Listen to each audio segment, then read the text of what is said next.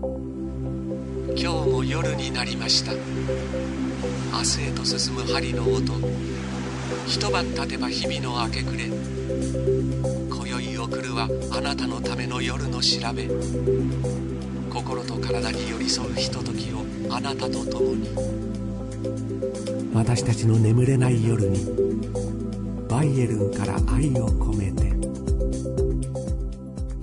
女性が自分の体を大切に自分を愛せるヒントが詰まったこの番組。バイエルンから愛を込めて私たちの眠れない夜に。こんばんは DJ のイマルです。さあこの番組はドイツのバイエルン地方から生まれたセルフプレジャーウーマナイザーの協力のもと多くの女性に健康と幸せをという願いを込めてお送りする番組です。さああっという間に7月に入りました。もう夏ですねほんとね。これから本格的な夏が来ると思いますが皆さん夏休みの予定決めてますでしょうか？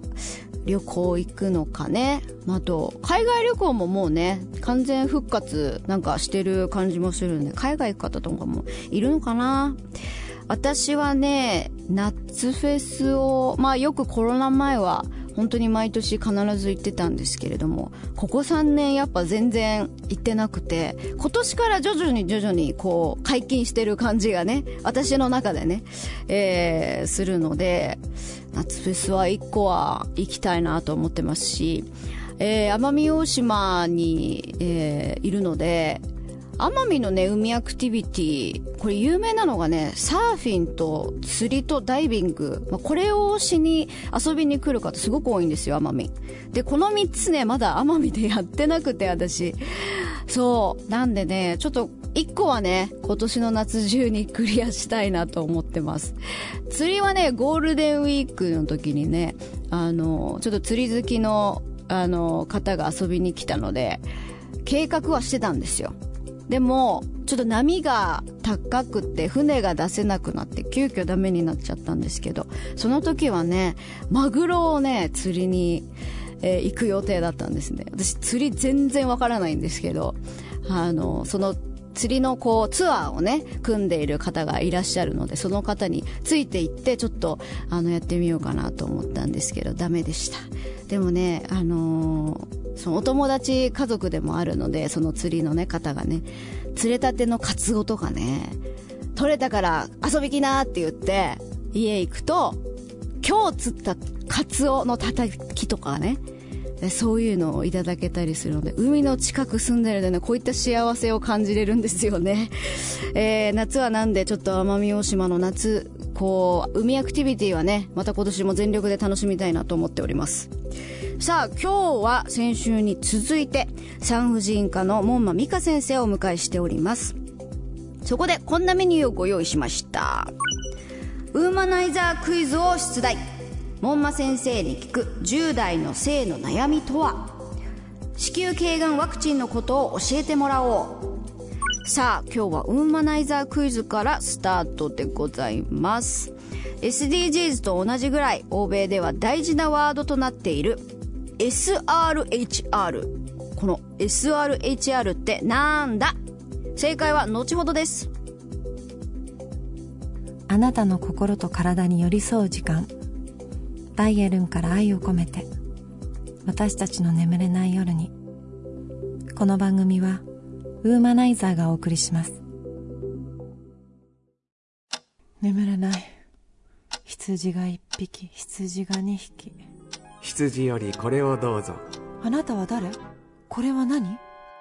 あなたは自分の体の声を聞いていますか？あなたのセクシャリティは自分で決めるのです。さあ。眠れない夜にウーマナイザー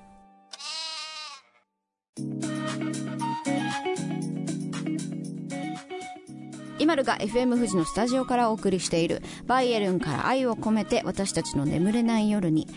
さあ今日は先週に続き産婦人科医の門馬美香先生をお迎えしております。門馬先生は神奈川県の藤沢にある藤沢女性クリニック門馬の院長先生です。このクリニックでは第1土曜日の午後2時から5時まで10代の方の性の相談や体や心に関する悩みを受け止める場所を無料で開放しています、えー、こういった場所をオープンユースクリニックだということを、えー、私も先週初めて知りました。た。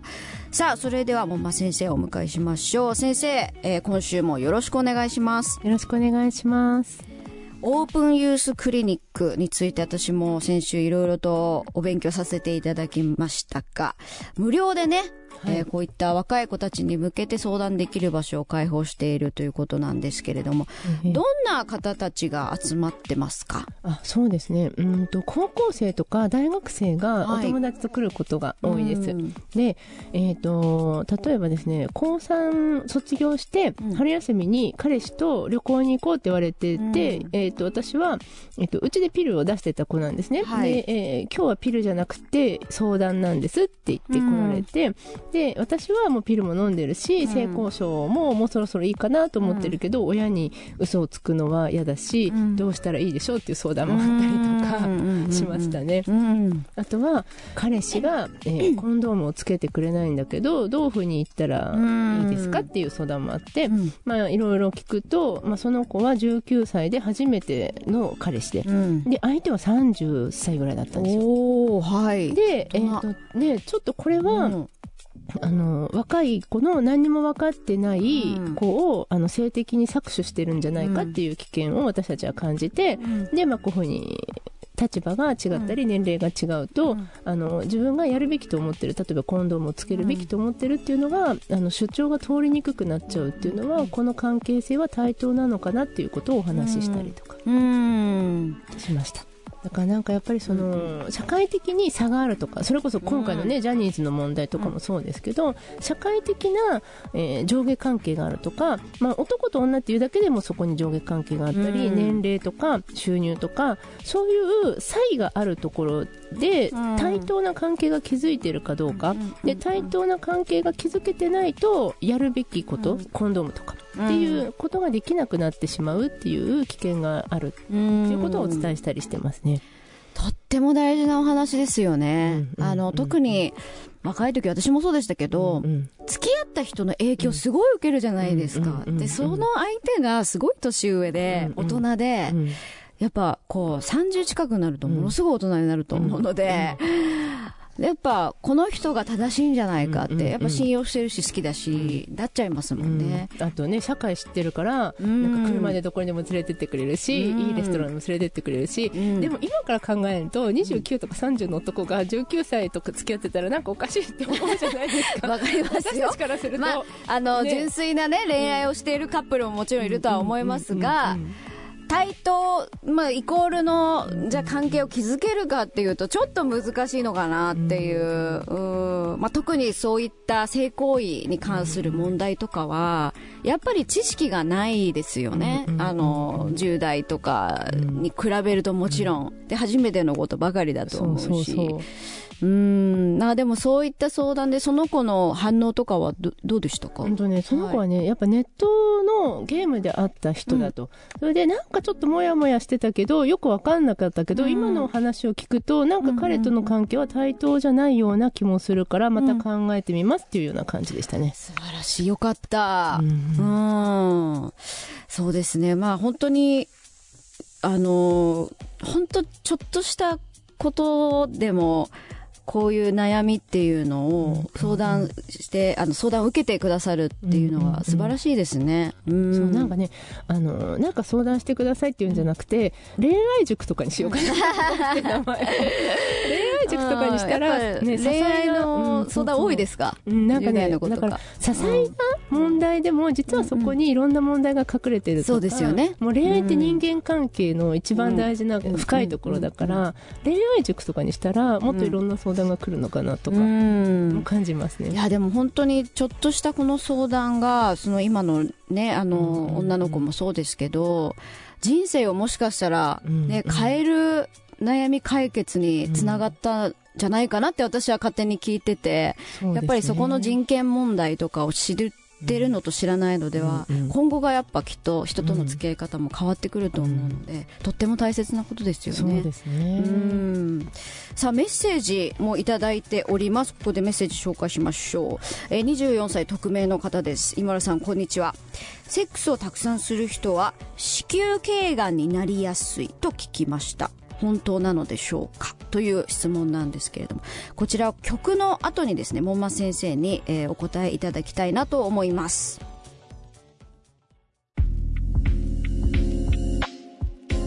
バイエルンから愛を込めて私たちの眠れない夜に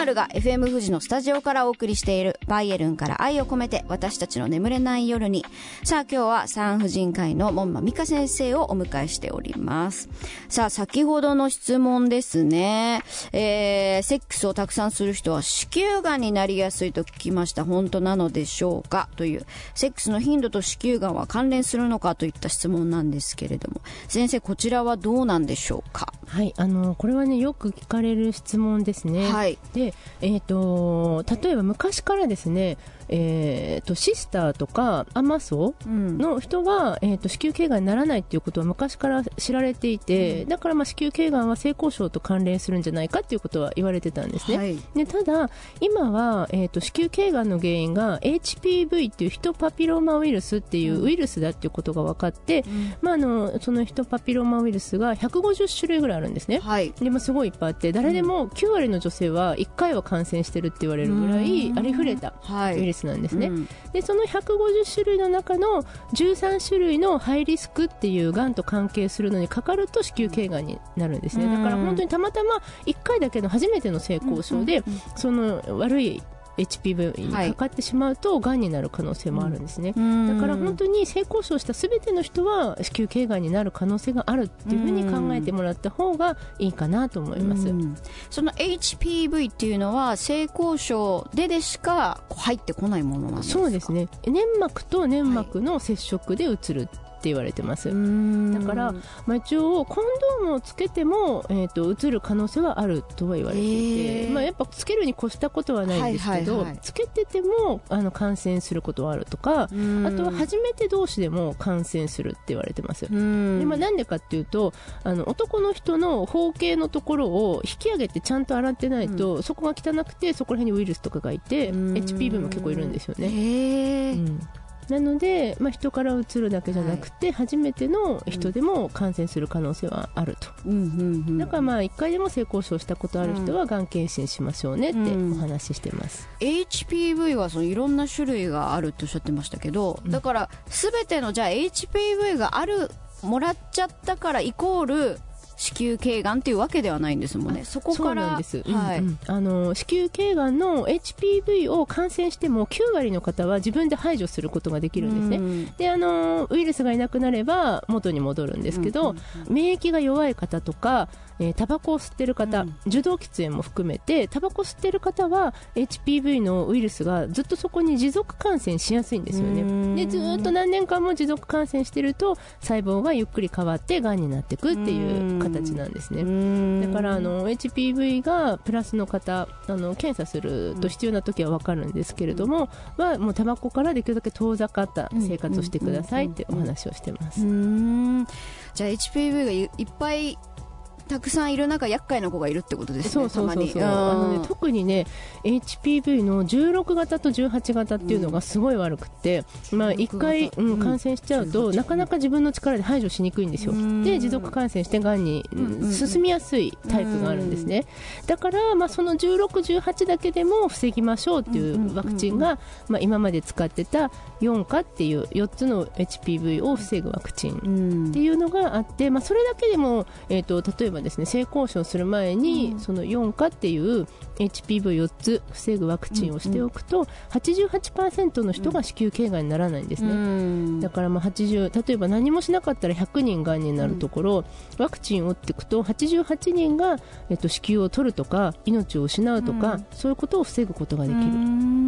そうなんですね。あのこの HPV がこれ16型か18型かっていうのは検査で分かったりするもの、うん、そうそう。あのね自分で調べようとするとちょっと自費になって3万円ぐらいしたりするんですけど細胞がちょっと変わってくるとこれは保険で検査することになります。そうなんですね。いやちょっとまた勉強になりましたね。えーではここでですね、えーオープニングでウーマナイザークイズ、えーやりました。こちらの答え合わせでございます。SDGs と同じぐらい海外では大事なワードとなっている。SRHR こちらなんだというクイズでしたが先生正解を教えてください。はい。えっ、と、SRHR とは、S っていうのがセックス、セクシャル。で、R っていうのがリプロダクティブ。リプロダクツっていうのが生殖。で、H のヘルス。で、R っていうのは、えっ、と、ライツの権利。で、えーセクシャルリプロダクティブヘルスライツで SRHR と言われています。で、まあ、これは女性が、えーいつ結婚するかとかいつ妊娠するかとかもう妊娠したとしたらこれを産むか産まないかとか、何人産むかとかそういうのを決めるのは自分自身ですよと。自分の体は自分のことだから自分で決められますよっていう権利なんですね。であの日本ではなかなかこれが守られていなくって、例えば日本は産むっていうことには出産育児一時金40何万円とかあとは不妊治療とか産む方には補助を出すんですけど、例えば中絶するとか、えーあとはピルを飲むとか緊急避妊ピルを飲むっていうのは全部自己責任っていうことになってしまって、はい。全部お金をすごい自分たちでね高いお金出さなきゃいけないんですね。でこれフランスではですねあのフランスの保健省厚労省の大臣みたいな人が、は経済的な理由で女性が避妊できないことはあってはならないって発言して、去年の1月から25歳以下の女性は全ての避妊方法を無料で利用できるようになったんですね。だからこの性の健康も高血圧とかメタボと同じようなあの大切な健康だから国として守りましょうっていうようになったんですね、だから、まあ、その今新生児遺棄事件とか望まない妊娠しちゃって困ってる人もいると思うんですけど、本当はこれは国が女性の健康を守らないといけない、あの緊急避妊ピルとかももっと安く手に入るようにしなきゃいけないし、避妊のピルもまあ2 3 0 0円かかるんですけど、これも本当は無料にしてほしいなと私は思ってます。うんいや本当そうですよね、うんお金がかかるという印象がすごくそうなんですよね。はいあります。なんか自分たちの健康を守るために、うん。自分たちの自己責任論に賠償化されて、うん。ねなんか毎回月に1000円3000円って結構大変ですようね、ん。そうですよね、うんフランスもあのこの25歳まで無料ですし、スウェーデンも24歳まで全ての避妊方法が無料になってます、やっぱりヨーロッパは進んでますねいろいろね、うんそうそう、うん。さあ改めてなんですけれどもえ先生のやられているオープンユースクリニックについてちょっとあのーご利用できる対象者だったり、えー行われている日時なんか、えー教えていただけますでしょうか？はい、はい。えっ、と大体24歳までの女性が多いですけど男性も大丈夫です、えー第1土曜日の2時から5時にオープンユースクリニックって言って、まあ、誰でもワイワイと遊びに来れる場所を開放しています、またあの夏休み企画として、はい。あの8月5日のオープンユースクリニックの時はネイリストさんが来て無料でネイルもできる形になっています、また夏休み企画としてあのこの日だけじゃなくて毎日ユースクリニックって言って個別で相談したい方の枠も設けています。で、えー15分500円。ワンコインで、あの誰でも相談できますのであのみんながいるとこだと話しにくいこととか、でしたらそちらの方で予約していただけると、あの優しい看護師さんとお話しすることができます、うん。あの受診するほどじゃないけどちょっと心配なんだよなっていうようなことをあのお話ししてくれたら嬉しいかなと思います。ワンコインでできるんですね、はい。相ね、い。い素晴らしいですね。こちらは、えっと、皆さんこのオープンユースクリニックっていうのは24歳以下対象。はい大体そんな印象ですね、はい。なのでまあ8月5日の方はですねネイリストさんがはい。来てくれてネイルもできるんですか？はい。ネイルもしながらちょっと相談に乗ってほしいなっていうことを先生にいろいろと相談できるということですね。はい。こちらは無料です。はい。8月5日。こちら、えーオープンユースクリニック、毎月第1土曜日無料で、えー先生が開放しているということで、夏休み特別企画は1対1でワンコイン500円でご相談ができるという。はい忙しいですね、先生。あのうちはあの思春期保健相談士っていう資格を持ってるはい。看護師や助産師がたくさんいるので、あのなんか困ったことがあってもなんか来ても怒られないので、うんうん安心して来てもらいたいなと思います、夏休みだったらね学校もない時期だから自由にちょっそとうですね。ね相談に行く時間もありますからね、うんぜひうん。遊びに来てください、はい、えー先生の病院も、えー改めてご紹介しましょう。藤沢女性クリニック門馬、えー最寄り駅は JR 東海道線、えー小田急線の藤沢駅にあります。藤沢女性クリニック門馬、えーひらがなでですね。門馬で、えー皆さん検索してみてください。先生も今日はたっぷり、はい。えーいろいろと教えていただいてありがとうございました、はいありがまだまだ聞きたいこともたくさんあります、はい。あと番組でもたくさんご相談のメッセージいただくんですよ、ええええなんでまたぜひ先生に来ていただいて、ね。ちょっと私だけでは解決できないあのプロフェッショナルなあの意見をですね皆さんの相談に答えていただけるように、またぜひ遊びにはい。来てください。ありがとうございます。はい、えー本日は桃間先生、えーありがとうございました、はい。ありがとうございました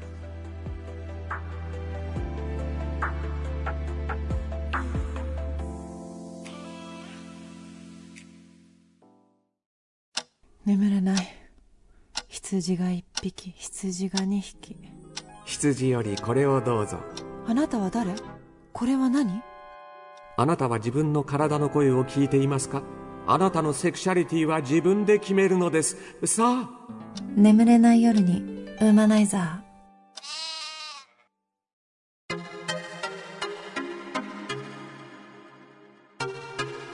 バイエルンから愛を込めて私たちの眠れない夜に。自分の体を大切に自分を愛せるヒントが詰まったこの番組。さあ今日は門馬美香先生をお迎えいたしました。えー、子宮頸がんのねについてその HPV についても私もねちょっと知らないことがたくさん学べました。なんかねこのセックスの頻度で子宮頸がんになるんじゃないかとかこういうことでがんになりやすいんじゃないかみたいな。噂って結構聞きますよね。噂は聞くけどね、なんかこう調べると恐ろしい答えしかなんか 出てこないしこれって本当はどうなんだろうみたいなところとか聞いてみたいことって